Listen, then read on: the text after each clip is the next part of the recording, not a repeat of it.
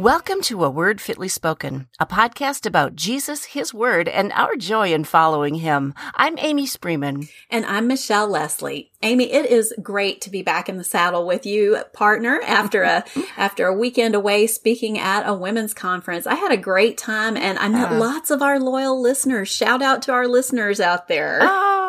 I wish I could have met them too. Welcome back, Michelle. Oh, thank you. Women's conferences can be such a wonderful time of refreshing. And you know, people always ask us how uh, A Word Fitly Spoken first got started. Just so happens it was actually at a women's conference, probably much like the one you were at uh, this weekend, Michelle. Um, uh, harken back, Michelle, four years. I can't believe it's been four years. But uh, we yeah. got to meet each other for the very first time uh, in person. We had known each other for many years. I can't remember how many, but um, but we got to see each other and give each other a hug in person at uh, Princeton Bible Church in Princeton, Illinois. Uh, such a fantastic, wonderful body of believers. And uh, I believe the conference was yeah. called uh, Reliance on God and His Word. It was a women's conference. It was all women, uh, but what was really cool, uh, one of my favorite memories was just the men uh, who were there. Now, they weren't there to be part of the conference or to learn from women, not no, no, no. Uh, but what they were there to do is serve. And so uh, made all the meals, served the ladies, took care of all the little details, uh, anything that uh, needed to be done at a women's conference, they did. And we were able to, uh, all of the women were able to just kick back and enjoy. And then you and I got to teach. It was just such a beautiful time. I'll, I'll always treasure that. Yeah, me too. And, you know, because we had such a wonderful time and we've both seen the benefits of women's conferences, we wanted to talk about that a little bit tonight. Now, I want to be sure to, to give a hat tip to my friend, Pastor Alan Nelson. He and his co-host, Pastor Eddie, have a podcast called The Rural Church Podcast, which is really awesome, even if you don't attend a rural church. I mean, you know, it's oh, kind of I like do. Church. I'm going to have to listen. Do you? It's really yeah. good. It's, uh, it's all about church, and you know, church is church, whether you go to a larger church or a smaller church or a church in town or a church that's more rural. But uh, anyway, they recently did an episode on local church conferences, which I thought was very helpful. And that's what inspired this episode. So thanks, Alan and Eddie. And, and we'll put yes. a link to their episode in the show notes for you. I think I'm going to be a new fan. Um, I've never listened to their podcast, but we have a rural church, and um, I love, love, love that a lot of our uh, the men in our church are farmers, and uh, oh. I learned so much from them. Yes, it's great. And uh, as Michelle mentioned, ladies, that episode that uh, she was just mentioning uh, was about local church conferences, which is mainly uh, what we're going to be talking about tonight. There are all sorts of national conferences like G three and Founders, and even the Answers for Women conference hosted by Answers in Genesis. That's the one that um, I've had the honor of speaking at a few times, a wonderful one for ladies. And these conferences draw attendees from all over the country. But tonight we're going to be talking about conferences that perhaps your church or even a local association of churches might want to host. Uh, something that's on a, a lower scale with a lower cost and that mainly draws in women from uh, your church and the local area. Right, Amy. You and I have both attended national and local conferences, and they're both fantastic in their own special ways. But we want to be able to give you some practical tips on hosting your own event. And I don't know about you listeners. I don't think most of you are re- quite ready to tackle hosting a national event just yet. I know I'm not. But, uh, you know, if you are, you get in touch with G three or Founders and, and ask them for some tips, and maybe they'll be able to help you. Amy, what do you think are some of the benefits of a church-hosted women's conference? Well, like you mentioned, Michelle, just that local fellowship between sisters in Christ. Um, it's probably common to assume that we are sisters from afar, like, you know, from different families. But actually, ladies, we are from the same family. And this really becomes evident when you pray together, worship God, sing together, eat together, and get to know each other's churches, backgrounds, and customs. Um, and it's not just during those conference sessions either, but the in-between times that are so sweet when they're, you know, know, you can take part in activities or meals or even, you know, nighttime walks, whatever it is, just hanging out with women who love the Lord.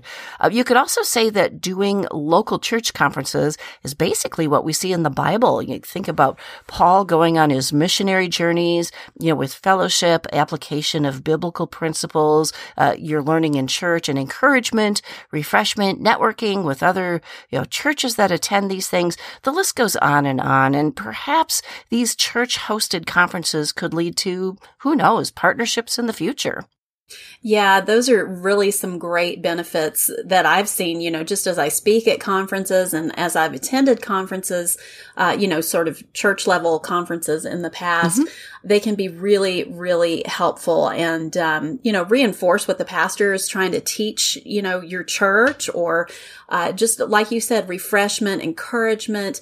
And, uh, and I think you're right. You know, it is kind of what we see Paul doing in the New Testament as he travels around from church mm-hmm. to church. And he's sort of like the, the, the conference speaker. You could, you could almost say he's, he's coming in and, and, uh, you know, of course we know that he, that's not really what it was, but you could kind of see the similarities. Um, of him coming in and encouraging the local church and, and trying to help them where they need help and, and encourage them, uh, where they need encouragement, praise them where, where they, where praise is due and all of that. So yeah, I really agree with that. Now, I have heard uh, Christians raise a couple of concerns from time to time about conferences. Um, one of those concerns is stewardship, you know, especially when it comes to those national conferences. Even though the registration fee might be pretty reasonable, it can cost a pretty penny to take time off work, travel to the conference, and pay for meals and lodging. And local church women's conferences can be a great alternative to that or, or a great addition to the national conferences you're already um, you're already attending. But as far as as cost goes and stewardship goes, you know, these local church, women's church conferences, they're often right in your city or maybe a nearby town, which cuts down considerably on the cost of travel and meals and accommodations and time away from work and family. I agree, Michelle. I mean, you can just uh, go to, if if there's a church on the other side of town that's hosting a, a small uh, local conference, you can just buzz on over there. Even if you've got other things going on, you can come on in and uh, maybe just for an afternoon session, if that's all you can do, and then just go home, be home with your family for dinner and come back for an evening session. They're so convenient and very cost effective, uh, and it's a great way to fellowship with other believers. Now, I, I do want to bring up this other co- uh, concern that some people have. It's sometimes raised um, by people who wonder if there isn't some idolatry going on of conference circuit celebrity pastors. Now, these are for the bigger uh, conferences that you hear of. And of course, you know, we we all kind of love uh, Voddie Baucham and Steve Lawson and Justin Peters and our other favorite speakers who typically teach at doctrinally sound conferences. And sometimes, heaven forbid, people will kind of come away and compare their own dear home pastors unfavorably to these more famous brothers and see maybe their pastor is coming up short. And I, I hate to think that's happening, but, you know, maybe they think, well, well, your own pastor is not quite as dynamic as Voddie, or he doesn't focus on discernment as much as Justin. I don't think this is an issue for too many Christians, but it can be a problem. So just something to look out for. But a local church women's conference doesn't foster that problematic issue, do they? For, for one thing, you're not listening to a pastor, but a sister in Christ. So there's really no unfavorable comparison going on with your own pastor. And for another thing, if you're attending a doctrinally sound local church women's conference, a celebrity speaker isn't very much of an issue, uh, at least not in our circles anyway. Probably the most famous women speakers that I know of are Martha Peace and Susan Heck. They're good. And, uh, you know, as wonderful as we think they are, the average evangelical woman has probably never heard of them, and they don't garner the sort of celebrity worship that someone like a Beth Moore or a Priscilla Shirer does. Yeah, and I'm sure Susan and Martha are just fine with that, you know. But I wonder if maybe that lack of celebrity is largely because they and the women who follow them are doctrinally sound. Yeah. sound doctrine isn't super popular with the masses, you know.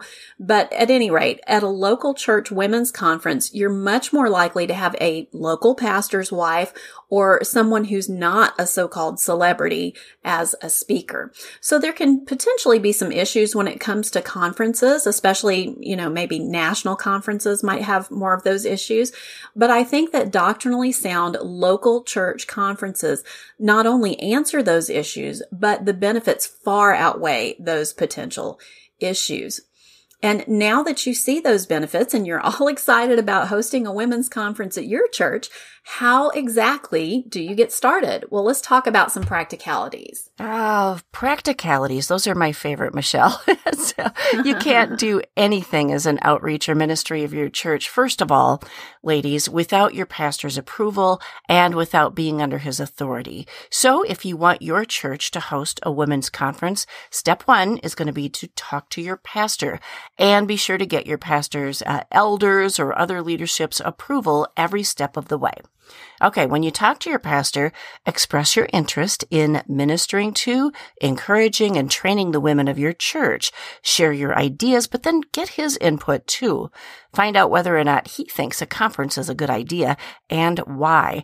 And be sure to graciously abide by his decision if the answer is no.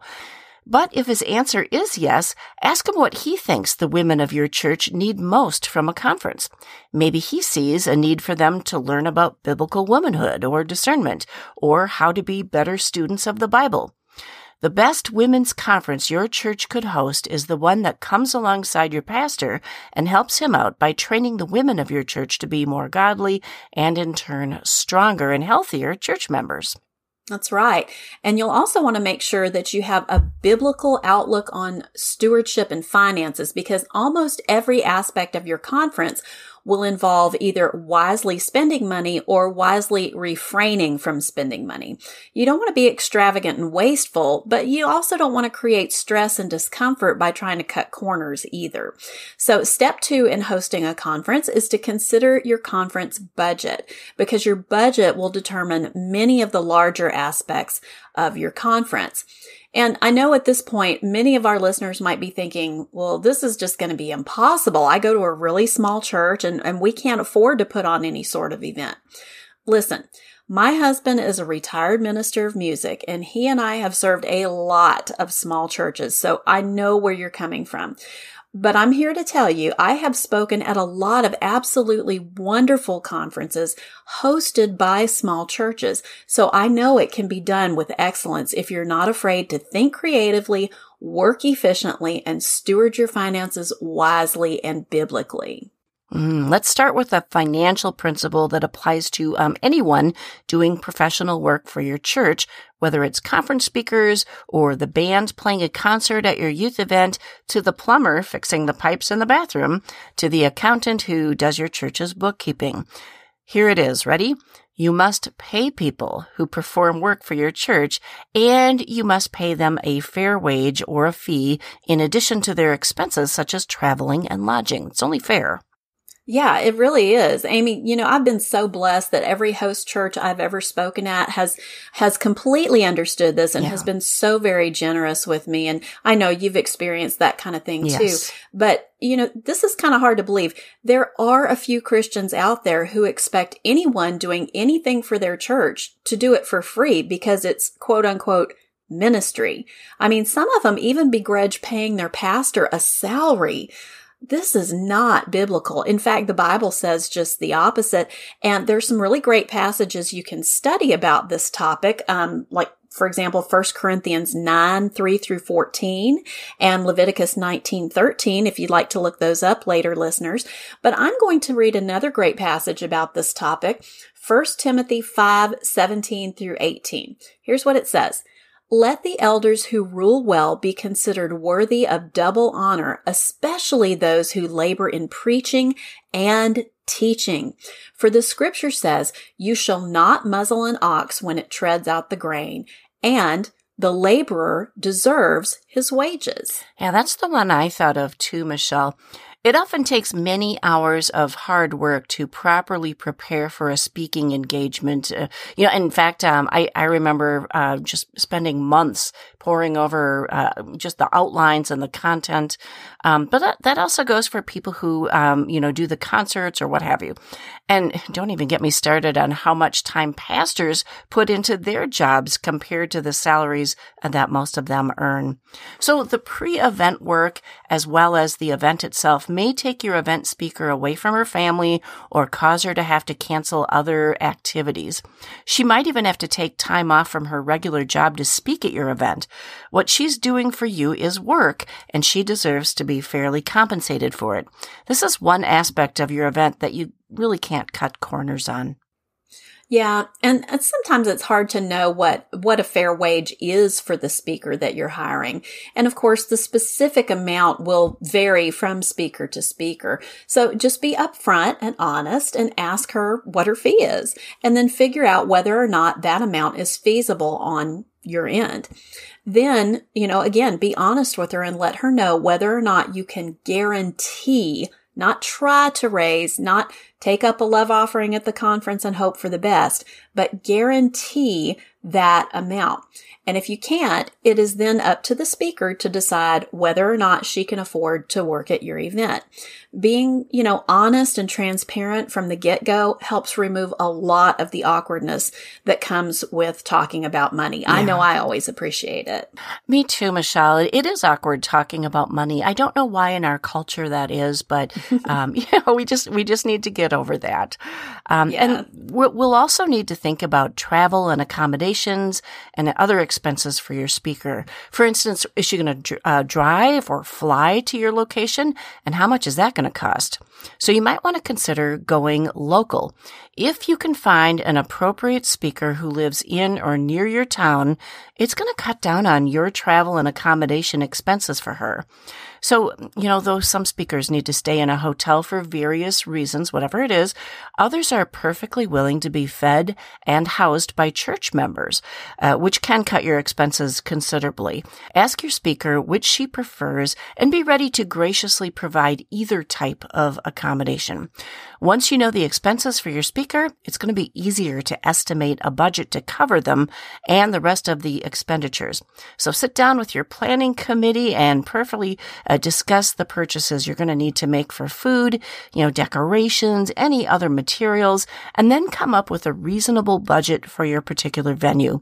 Use godly wisdom and exercise good stewardship. Yeah, that's right, Amy. And listen, one thing you'll want to remember is this. Don't try to compete with the exp- yeah. expensive glitz, glam, and giveaways of mega conferences. You do you, your church or host organization. I've seen many churches go with a sort of simple elegance or home style or local charm level of theme and decor that has turned out mm-hmm. just perfectly lovely and welcoming. And look, you don't have to reinvent the wheel on this stuff. After every conference I speak at, I post a little sort of report back article about it on my blog with pictures and everything. I always try to get pictures of the decorations and, and the, uh, you know, all the, the swag and the programs and all of that kind of stuff. And for one thing, because I enjoy doing that, but for another thing, so that I can post it and you can get some ideas if you would like to, uh, to, uh, get some ideas for your next event. So we'll put a link in the show notes to, uh, to those articles on my blog. And then you can just kind of scroll through and click through and grab some great ideas that other churches have used.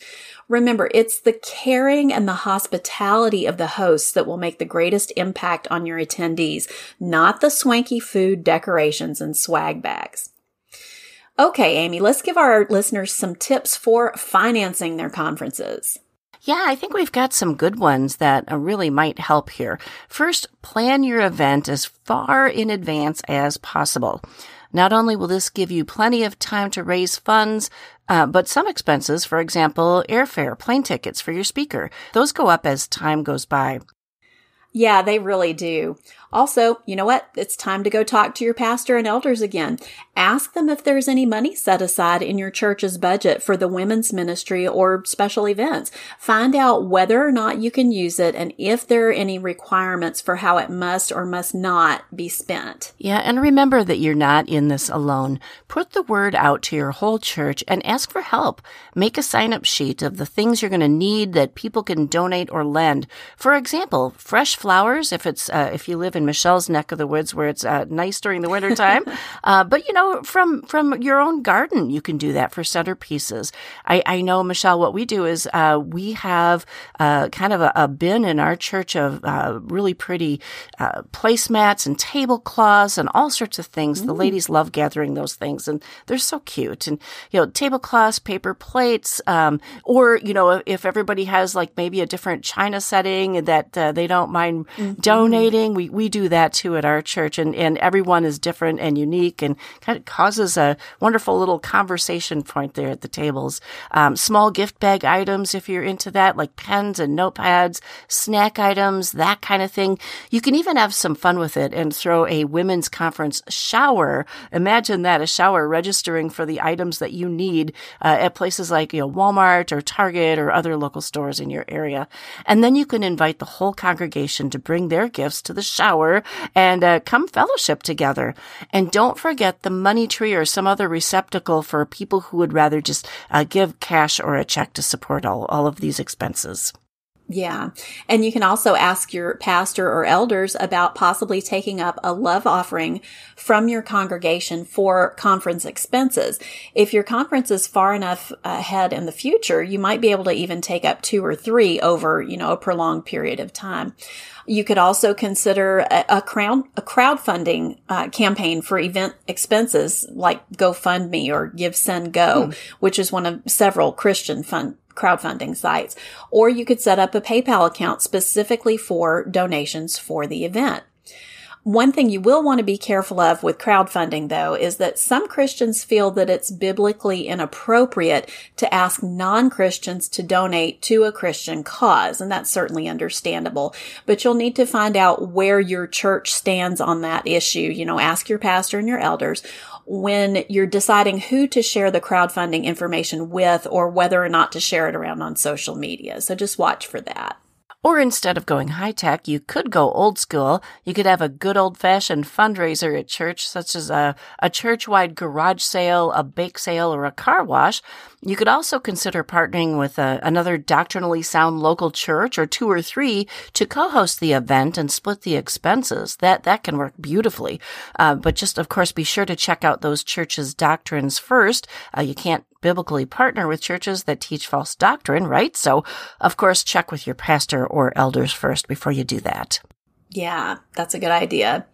Uh, also, to recoup some of your expenses after the event, I mean, don't depend on these to cover expenses for this event, but to recoup some expenses and maybe set some money aside for your next event, you could consider selling tickets at a nominal price, uh, suggesting a voluntary donation amount or even pay what you can for tickets, and or, you know, maybe even taking up a love offering at the event. Um, as far as tickets go, you know, most, most attendees could afford, say, a five dollar ticket. And if you have one hundred attendees, that's five hundred dollars to start off next year's event budget. So that's, that's a good way of thinking about it. Uh, you could also offer the option of sponsoring tickets. People who want to support the conference, you know, even men or other church members who won't be attending, they could give enough money to cover a certain number of tickets, which could then be given away to women who would like to attend but can't afford to. And then, of course, you know, don't get, don't misunderstand me here. If you're, if you're offering a meal at your event, it's certainly fine to include the cost of the meal in the ticket price. That's only fair. Yeah. Well, those are some tips we hope will help you with your fundraising and show you that it is possible, even for a small church, to host a women's conference uh, that your attendees are just going to love. But maybe your church has never done anything like this before, and you're wondering what kind of event you should have and how you should get started. So even at a small church, and sometimes especially at a small church, a women's event can really help refresh and build up the ladies of your church. It can be a great outreach to the ladies of your community, too. So, Michelle, let's uh, help them get the ball rolling. What do you say? Well, for a church that's never hosted an event before, I would recommend starting small and then growing year by year. For example, if I were in a church with an attendance of, you know, like fifty to one hundred fifty, I would start with an in-house, you know, only ladies from your own church, an in-house mini conference. Uh, a Saturday morning simple breakfast like coffee, donuts, fruit, you know, food that's easy to get and serve and handle. And follow that simple breakfast up with a local speaker, you know, maybe the, the pastor's wife at a sister church or even one of the ladies in your own church.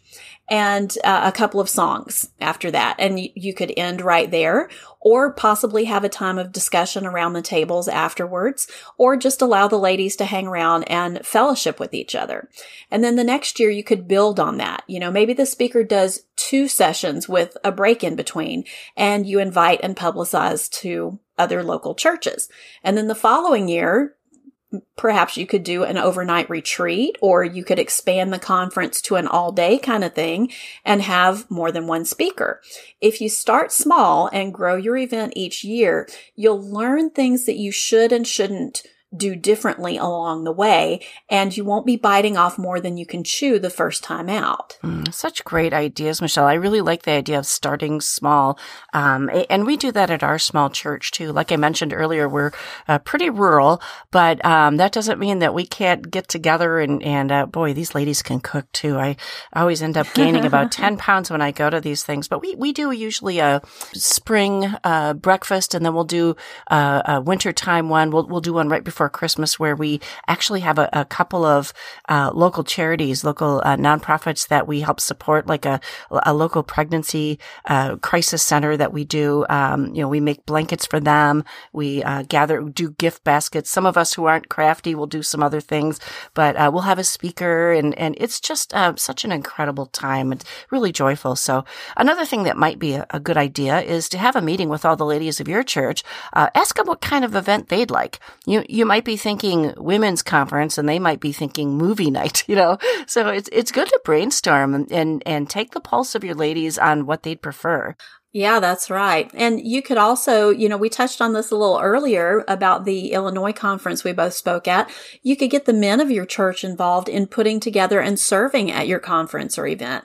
Um, besides that, that conference that we spoke at, I've spoken at a couple of conferences where the men of the church have actually put on the conference for their ladies to honor them and thank them. And those were some happy ladies. Oh, I bet they were, Michelle. And that's how the conference was where we met, like you said. And, and And, uh, at our church, too, whenever we have a ladies' breakfast or something, it's so cool when the men come and serve us. So we're seated, right? We, it's not a buffet line or anything. And they will come and actually come to our table and get us the drinks and, you know, coffees and milks. And, you know, the, they'd put uh, things on our plate. And uh, I, I was thrilled to see my husband come out in an apron. They all had these great aprons that they came out in. So, uh, so much fun.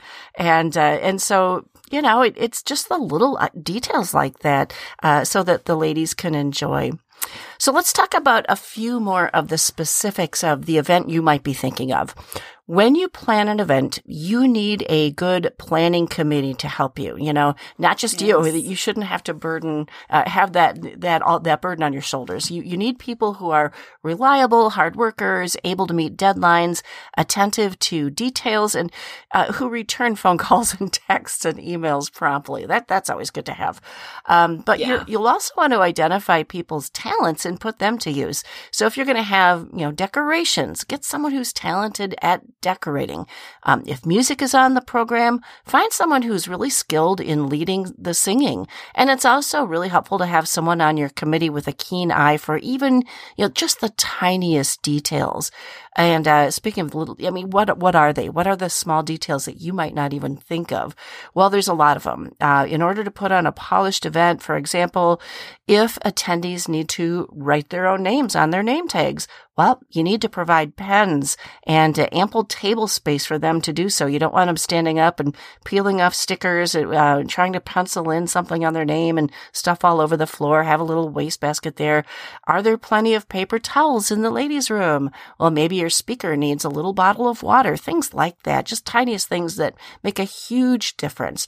You might also want to put one of those uh, detail-attentive people in charge of the larger technological aspects and physical plant items too. You're going to need things like microphones, people to run maybe a soundboard, and someone to assist the speaker with her PowerPoint slides. That's always big. Uh, I can't tell you how many times I've come to a conference and wanted to plug in somewhere, and I've just been so blessed by people who say, oh, I've got just the cord you need. So it's a, just a wonderful thing. So who's going to lock and unlock the building before and after the conference, that kind of thing? Will your speaker stand at the pulpit, or will she need some other sort of lectern? You know, some churches aren't in a very good area of town, uh, so maybe you're going to need to round up some guys to serve as a security team. So when you're planning a conference, of course, there's a lot of little details that you don't want slipping through the cracks.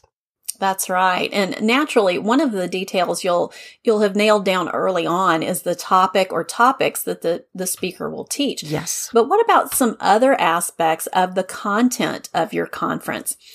Several conferences I've spoken at have built into the conference schedule small group discussion time and or unstructured fellowship time for the attendees. And it really seemed like the ladies really enjoyed these times of, of sharpening and interacting with each other. Uh, one conference I spoke at included a craft time for attendees. The, the planners handled it very well, keeping the craft simple, with all the materials pre-cut and laid out at each seat at the table and allowing ample time to complete the project. So that might be something you would want to do. That is neat. I, I went to one last year where uh, I was the speaker, and they had all sorts of food activities. You know, I'm all about the food, right? And so they had, um, it was summertime, and they had a, a like a little uh, um, contained campfire, one of those little campfire, um, mm. oh, what do you call those things?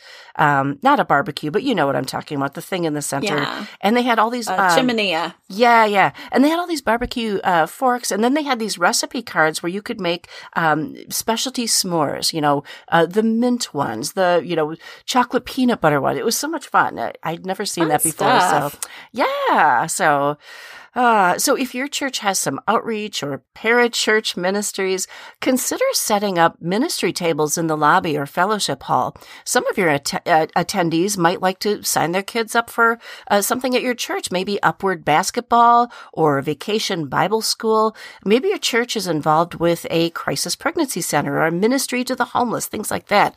Give your attendees an opportunity to give back or get involved. And then that way you can bring uh, these folks in, you know, the nonprofits into your building, and uh, they can be there to talk about their ministries. Your attendees might also find a book table to be helpful. Uh, I know I have. I love, I'm all about the books. Uh, and if you're offering any books or materials authored by someone besides your speaker, just make sure they're doctrinally sound, uh, of course. So you're also going to want to make it abundantly clear to everyone whether the books are free or for sale. So many conferences offer free books these days that some people just assume that all the books they see sitting out are free. We don't want to assume that. So if you're selling them rather than giving them away, you want to clearly label the price of each book and make sure someone is there to uh, man the book table during each break. Now, some conferences hold drawings for door prizes, which is a lot of fun. Uh, we talked earlier about how you can ask church members to donate items for the conference.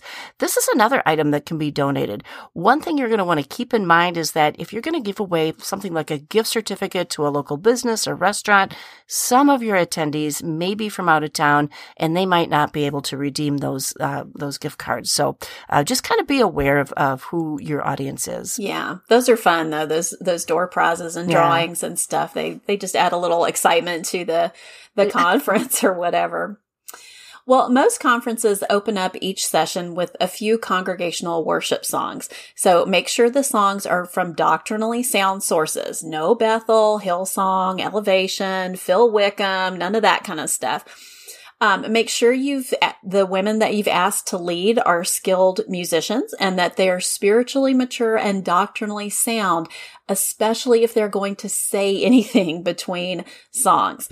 Uh, if if you don't have any women in your church who are capable of leading or willing to lead the music, it's perfectly okay to ask your minister of music to do it instead. And I would also encourage you to ask your pastor and elders if they would like to be involved in the conference program in any way. Uh, I recently spoke at a conference where the pastor gave the welcome and the opening prayer each day of, of the women's conference, and I really like that. You know, sometimes it can it can seem like pastors regard the women's ministry of the church with with a hands-off attitude of, oh, let the let the women go over there and do their little thing. And so I felt like mm. this small gesture of, of the pastor opening the conference each day in prayer and and with, you know, welcoming and everything, I felt like that demonstrated that the pastor really cared about this event and the women who organized it and the women in attendance. And it also demonstrated that this event was under the authority of the pastor, that he knew about and approved of what was going on at this event, and that the women's ministry of his church wasn't just some autonomous entity, but that it operated under the authority of the pastors and elders. And of course, that's not to say that if your pastor yeah. doesn't, you know, appear during the program that, you know, it communicates that your women's ministry is just some rogue entity that's operating independently of the pastor or anything like that. I just thought, you know, it, it kind of demonstrated that in that particular instance. So that might be something that you would want to ask your pastor. Yeah. Uh, another decision you're going to want to make early on is whether your event will be an in-house event just for the ladies of your church, or whether it will be open to women in the surrounding areas. And as Michelle mentioned earlier, when you're first starting out, it's probably a good idea to keep things in-house. You know, like she said, start small. Work out all the bugs with your church family who love you uh, before opening the door to people who uh, who don't know us as well. Um, or if there's just a particular need for the women of your church to draw close to one another. Uh, perhaps your church has, you know, maybe lost its pastor to tragedy, or something has, uh, you know, happened to your church in another way, and you just need time together. You know, maybe a retreat strictly for your own church family is in order, something like that. But if your church is able, uh, consider publicizing your event and inviting women from neighboring churches and surrounding areas uh, to come and join you. Start advertising early with kind of a, a save the date card. Doesn't have to be fancy or expensive, um, and send out several more reminders or invitations. Uh, there's free email programs out there that you can use, social media announcements, uh, event things that you can create on Facebook. All of that, you know, just start out early leading up to the event. If you're concerned about space, you can always cap the seating uh, at a certain number of, a, and you could make it a, a first come, first served event too. Right. And I agree, Amy. Just fling those church doors wide open if you can. There are a number of good reasons for doing this. First of all, there is such a dearth of doctrinally sound women's conferences and women's speakers that you want to show as many churches and Christian women as possible that they actually yeah. do exist. You know, it's not just the false teachers that get to have all the fun of putting on conferences and whatnot. We doctrinally sound women have conferences and speakers too. We do exist. There are a lot of Christian women out there who feel like they're the only discerning or doctrinally sound person in their whole church. So give them some hope and, and an event where they can be encouraged by, by inviting other, you know, women from other churches and the surrounding areas to come. A second good reason for doing that, it introduces people in the yes. area to your church. You know, maybe a lady attends who has been looking for a good church and can't find one until she gets invited to your conference. Or maybe, you know, a sweet Presbyterian lady comes to the conference at your Baptist church and she's got a Baptist cousin who's moving to town next month. Well, now she's got a good church she can recommend to her cousin. And another good reason to invite others is networking. And I'm seeing this more and more at the conferences I speak at and how helpful and important it is. Uh, you know, maybe you meet an attendee from the church down the street who shares your passion for abortion abolition, and the two of you can band together in ministry that way. Or maybe you have a lady that attends from an hour or two away where she has no doctrinally sound church in her town. Perhaps you could introduce her to your pastor, and your, your church maybe could eventually plant a new church in her town. You never know. Connecting with your sisters in Christ and, and other good churches is a great reason to invite others if you can. Well, I love that. And Michelle, remember earlier when I, I I'm just, um, I'm salivating over here because I'm thinking back to what we said about those uh, s'mores, this yeah. special the peanut butter chocolate one. So let's talk about food. Um, most conferences, even at small churches, provide some sort of food these days, anything from, you know, a simple coffee bar all the way up to a full lunch or dinner. So you don't have to provide a meal on the premises if that's too much for your church to tackle. Uh, one way to avoid providing meals is to schedule your conference sessions around uh, mealtime. So, for example, if your conference starts on a Friday night, you could start at seven or seven thirty to give everyone time to eat supper before they arrive. If your conference starts Saturday morning, you could begin later in the morning or wrap things up by noon so the ladies can eat breakfast before they arrive, or maybe grab uh, lunch after the conference is over. Sending people out to eat is another way to handle meal time. For example, if your conference runs all day on Saturday, you could schedule an ample break for lunch and direct your attendees to nearby restaurants. Yeah. And if you are providing lunch or dinner for your conference attendees, I received some good humored input from women around the country about women's events at their own churches that you might wish to take into consideration. First, consider what this lady said, and she was very representative of several ladies who said similar things to this. She said, when we have a women's event, they feed us salads and finger sandwiches, and I always leave hungry. At the men's events, they get steak. I like steak too. Well, steak, yeah, steak may not be the direction you want to go, but just keep in mind that salad isn't every woman's cup of tea, so to speak. And a light lunch at an all-day event may leave some of your attendees hungry, especially those pregnant ladies. Don't forget about them. Yeah. So soups, tea sandwiches, and salads, those are great options, but consider providing something a little more substantial in addition, such as sandwich rolls and lunch meat, maybe a couple of frozen, well, cooked, of course, lasagnas, uh, fried chicken, anything like that. Uh, and then next, consider the type of food that you offer. You may personally like beets chiffonade and a caviar reduction, you know, but many women... Exactly. But... Many women are not fond of fancy frou-frou gourmet dishes. So just keep it simple and try to offer something that most people are used to and generally like, such as the aforementioned lasagnas, fried chicken, whatever. Um, this was really helpful. At one conference I spoke at, many of the dishes were labeled as gluten-free or vegan or different mm. things like that. So that could be very helpful for women with dietary restrictions, or maybe, maybe if they have food allergies or things like that. Food can be a big part of a conference, so be sure to think things through, and whichever way you choose to handle things, just be sure you do it with excellence. Yes. Uh, you're also going to want to make sure that you tend to your speaker's needs during her stay and during the conference itself. So try to anticipate any needs your speaker might have. Um, you want to ask her at various points throughout her stay uh, and at the event if there's anything that she might need that, you know, you hadn't thought of. If your speaker's teaching sessions aren't back-to-back, try to offer her a quiet room for resting between sessions. Michelle, I appreciate that uh, so much during back-to-back sessions, that uh, if there's a little time space in between, I could just go uh, turn off the lights, close my eyes, maybe pray, and just think about what's coming next. You know, although most speakers, you know, love to fellowship with the ladies between sessions, you know, she may need to give up, get off her feet and rest her voice in order to, you know, have that stamina to teach all day.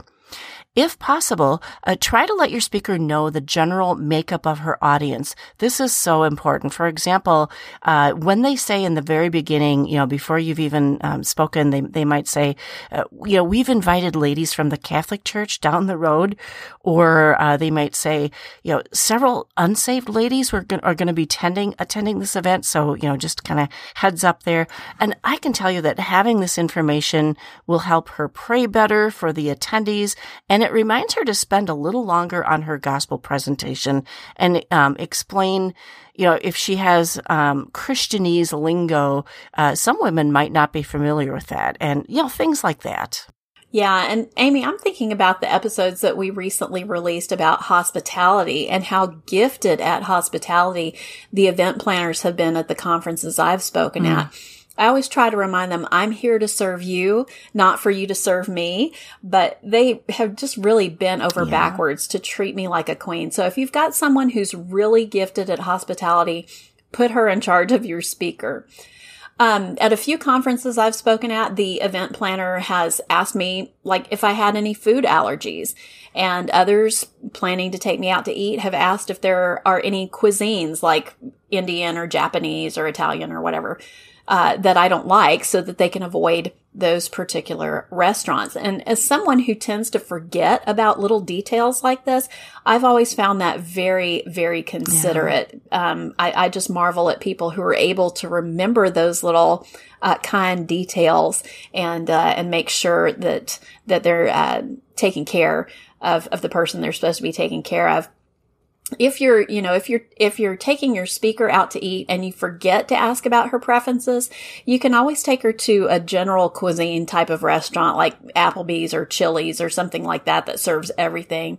Or you yes. could suggest a few restaurant options for her to choose from.